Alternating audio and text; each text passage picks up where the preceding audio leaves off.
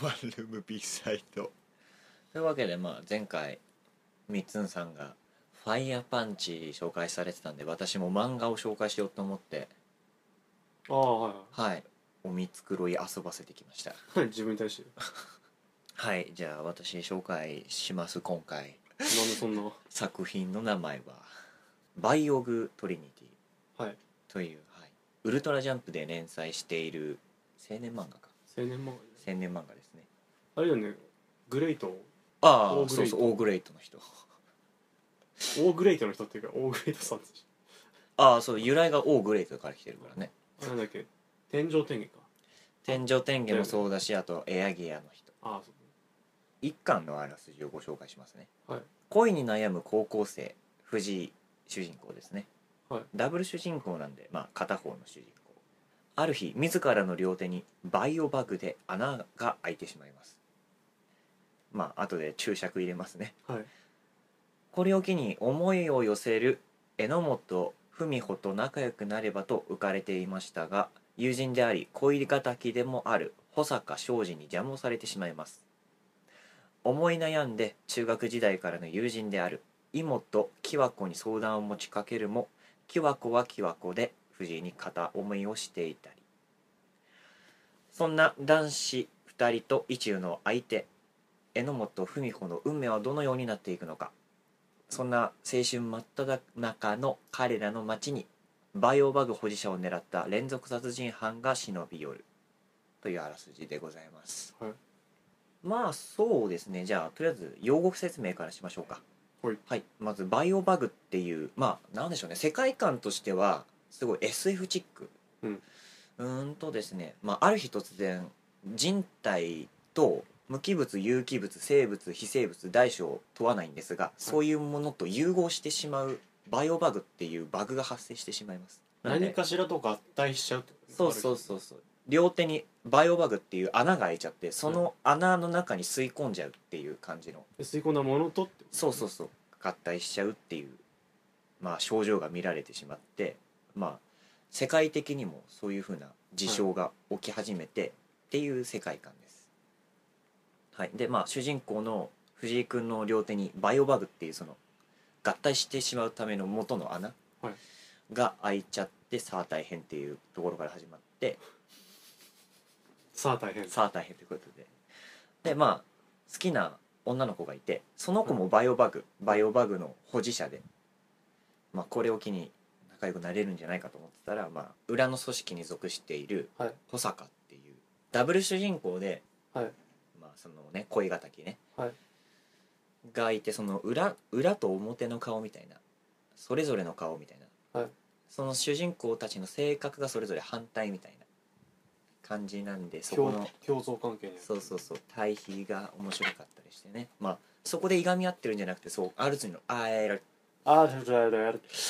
まあそんお互いに尊敬し合いたりとか認め合ったりしてっていう、まあ、そういう王道的なものもありましたりね、はいでその恋を相談した中学校からの友人がいるんですけれどもその子はその子で藤井に恋をしてたりとまあそういう青春漫画ですねプラス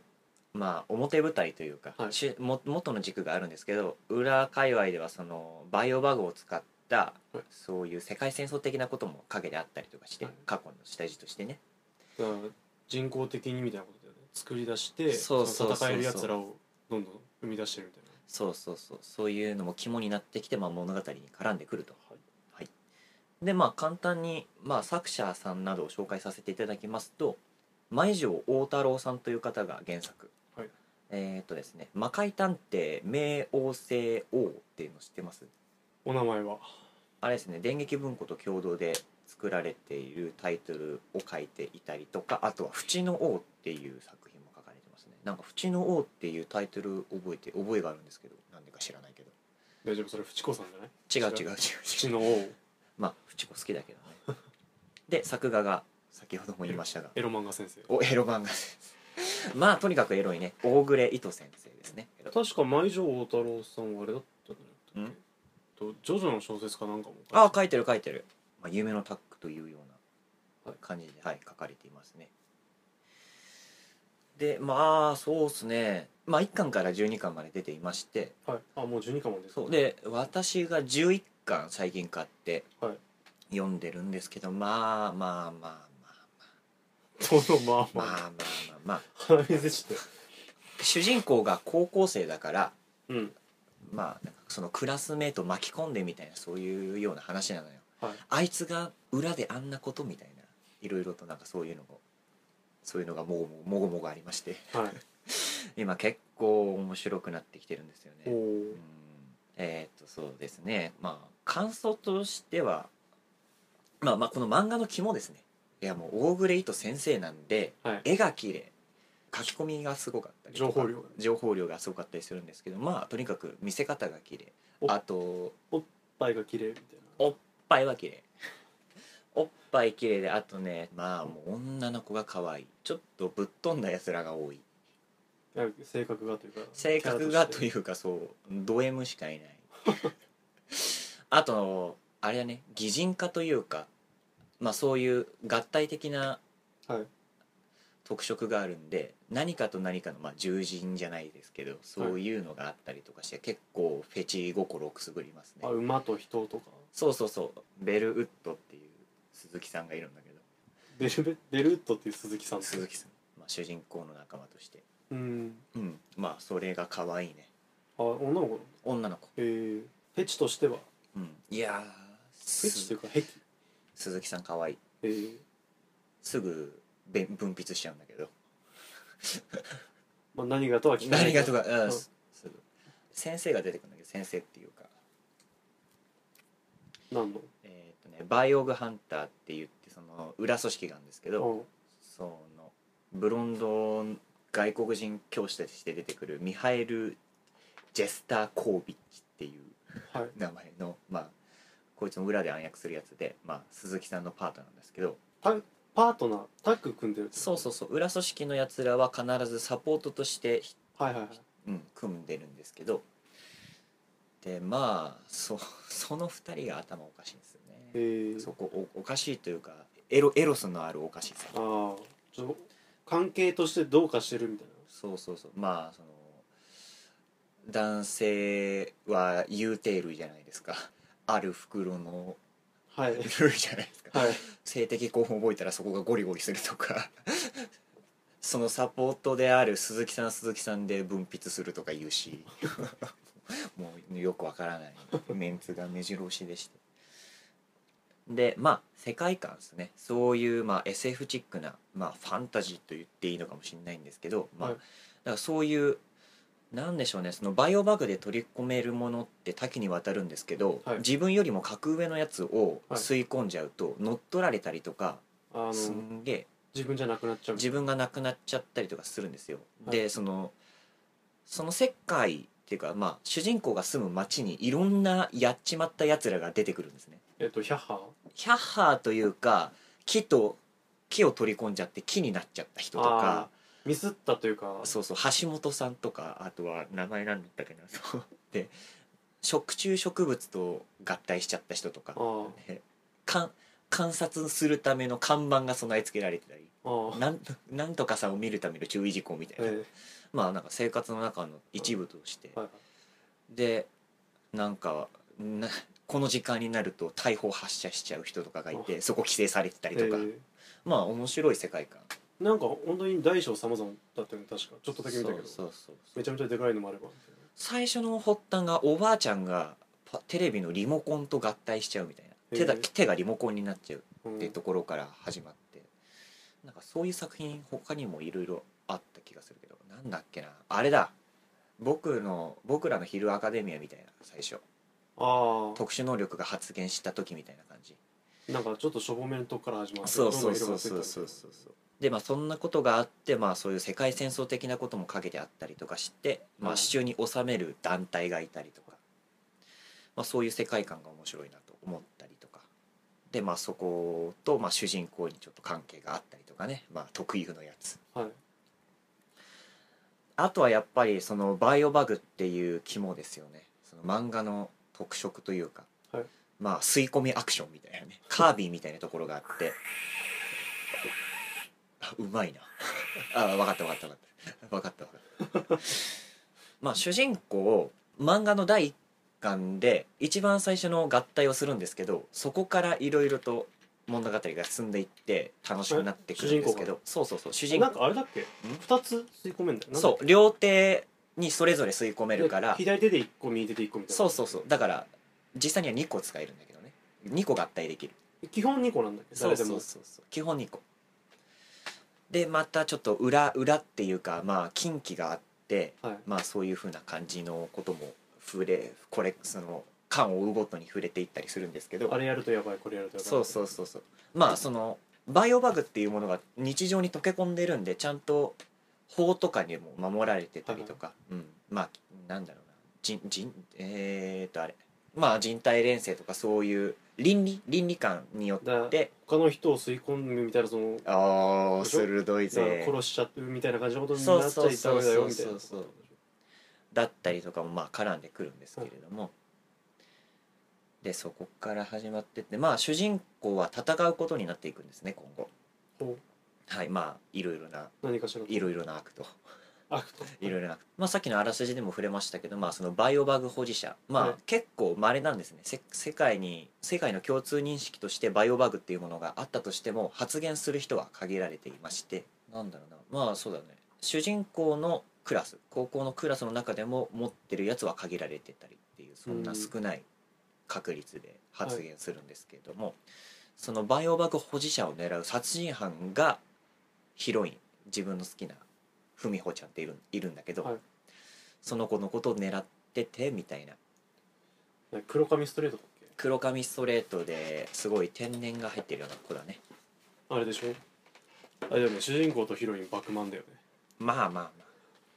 でまあそうねまああらすじでも触れたんで言っちゃいますけどその殺人犯と対峙するシーンがはい出てくるんですけど、そいつと戦うのにまああらあらゆるあらゆるものを吸い込んでなんかその力をプラスにしてはい戦っていくみたいな感じで、まあ肝3つ言ったんであとは感想をあ今日も3つなんだっけえーっと小回りあああ絵の綺麗さとか小回りそうとあとはまあそういう世界観、はいファ SF のようなファンタジーのようなそういうバイオバグのある世界、はい世界観、はいであともう一つがまあ吸い込みアクションはいすいません主人公の吸い込みアクション分かった分かった分かったわかったな褒められたいのじゃあカービィの声忘れちゃったからちょっとそれしかできなかったねチャーン日夜のアニメやそれでまああとは感想をダラダラ話していこうと思うんですけどね、まあとりあえず私はですねその名言とかその人畜があるやつ人畜っていうんだけどそう眼眼畜畜眼畜眼畜人畜は人と人家畜畜だ問から題言えて妙だというよ言えてみようだっていうかなんかある程度の説得力がある文章を読むのが好きなんですよ、はいああなるほどなっていうそうだなの自分と照らし合わせたりするのが好きなんで,、でまあ、主人公の葛藤であるとか、まあ、やっぱその中でも、まあ、他者との関わりを持って、うなまあ、他の人との考え方に触れてはい感じて、まあ、それいいなって思って自分の中に落とし込んだりとか、まあ、うんまたそれは違うって言って排他して、まあ、自分の想像力をより深めていく自分の世界を広げていくようなそういうお話とかまあなんだろうなでまあ話が進んでいくとちょっと本当世界の在り方みたいな話になってってへーでまあ正直恋愛要素がまあまあ強くてあ強いそうなんですねまあ恋敵もいるし、はいね、その恋敵との葛藤であったりとか、はいある種の尊敬であったりとか、はいまたはその惚れてる相手かんえっ、と文穂ちゃん、はいヒロインの存在であるとか自分の中でどれだけ大きいかとかなんかそういうようなはい感じの話とかになっていくんですけどまあそこでいろいろと話が展開してより複雑になってへー面白いですけどねあれまあ声声敵ってあれだっけ半分前髪パッツンみたいなやつだっけそうそうそう強いんだよねパッツン確かめっちゃくちゃ強いでまあ彼も彼でその裏組織に属してたりしあてねへそこが話のき肝というか展開に関わってくるんでーすけ彼はどどっちもバイオバグも持ってるんだっけ持ってる持ってるバイオバグっていうか、まあ、特殊な組織に所属してるんでその機能というかはいが使えるみたいなへえ、今のところ主人公は 1, 個使ってんのバイオ版の一個だけね常ええ常駐というか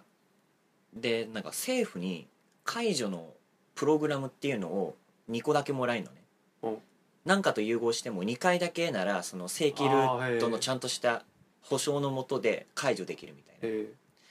でそれでまあいろいろまあ裏裏ルートでそのやったりとかその2回しか必ずもらえないからえうんやりたいやつはそのまあ違法な違法なやつでまあ解除したりとかしてまあうんそういう形で出てきたりしてまあそれもそれで伏線というかそんな感じで出てきたりはするんですけれど、でもあれだよね国から正規な解除のあれが出るってことは、うん、国が絡んでるって感じだよね国というかなんでしょうねだからだからもうそういう世界戦争とかそういう紛争があった時に収めた人がいて女性がええその人をあ崇め立てまつって、まあ、そういう政府があったりとかえもうその歴史の教科書に出てくるような人がいたりとかして、まあ、それも物語に絡んでくるんですけど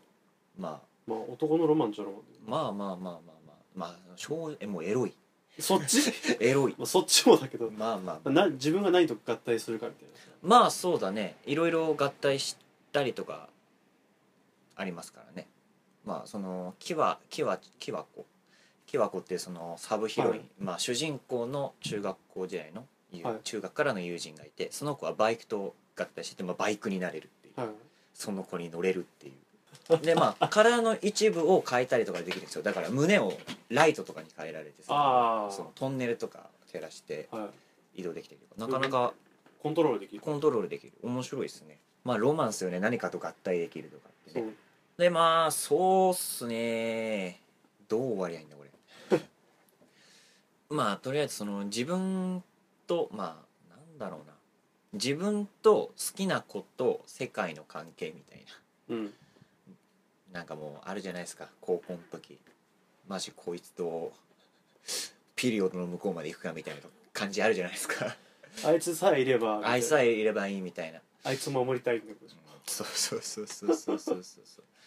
あとなんかすごいし詩的な表現が多いですねポ,、えーポエポエットが多くてポエットっていうかうんまあポエットかでもあってもうね素人の心をわしづかみしますよね中二病心を そうそうそうでも分からなすぎてちょっと手に負えない部分ではあるんですけど手に余してるじゃんもう余ってるけどまあ雰囲気も好きですねそういううんその物語の世界観のこともあるしまあそれとは別に、まあ、我々が生きてるこの現実の中でもまあその文言を見た時に、はいまあちょっと考えてしまう部分があったりとかわかるなーみたいなそうそうそうでまあまあまあ結構大大々的な話になっていくんでまあ漫画は大体そうですけど、はいまあ、今後どうなっていくのか楽しみでもありますしまあそうですねグロいっちゃグロいかな、うん結構絵が綺麗なんでリアリアルっぽいリアルっぽい、まあ、そこまでグログロしくは描かれはしないんですけど、はいまあ人体が切られたりとか、まはあ、い真っ二つになったりとかはするわんで輪切りみたいな輪切りとかそうそうそう断面図が見えたりとかするんで、まあそういうのが苦手な方はちょっと難しいのかもしれないですけどまあそれを抜きにしても絵が綺麗なので、はい一巻だけでもまあぜひぜひおすすめの作品なんで古本屋でウォッチしてくださいフルボーニャなんですねまあ別にそこまで失礼な話かもしれないですけどね、はいまあ新刊で買わないと作者さんにははいお金は届かないので、まあまずその作品を知ることが大事ですからそうですねはい、ご覧いただければと思います来週も僕とバイオグトリニティこれカットだね俺が言うならまだしもなんでお前が言うんだよ言いたくなっちゃっ言いたくなた っち 言ゃっいたくなっちゃったたそんなもんかなまあでも大グレイとは先い生だからアクションもって感じでしそうっすょ、見ね応えがあって面白いっすねなんだろうページの進みが重いわけじゃなくこそうだパッパッねとこうアクションになればもうすんごいねすぐペラペラペラ進んじゃって、で割とスタイリッシュな感じそうのそ世うそう界そう観だしっていうあと敵が何の特殊能力を持ってるかわからないっていうその特殊バトルもの特有の面白さもあったりね、何の能力だっていそうそうそうでそれをどう切り抜けるんだみたいなうはいそこも魅力ですねはいはいはい。以上です。あもしご覧いただけたのであれば感想もお待ちしております。面白かったでもいいんではいはい。まあ、せっかくこうやってご紹介させていただいているのでね。まあ皆さんからの何かねいつもたまに漫画とかこっちからなんかこれが面白くて見てるとか言ってるけどご提案もああこれ見てるけどどうですかっていうののももお聞きしたいですね聞きたいですはいそんな感じでじゃあ今回は失礼しなすって信じない 江戸っ子と合体したのかな失礼なすってタブーじゃねえのかそれお相手は素人と3つでした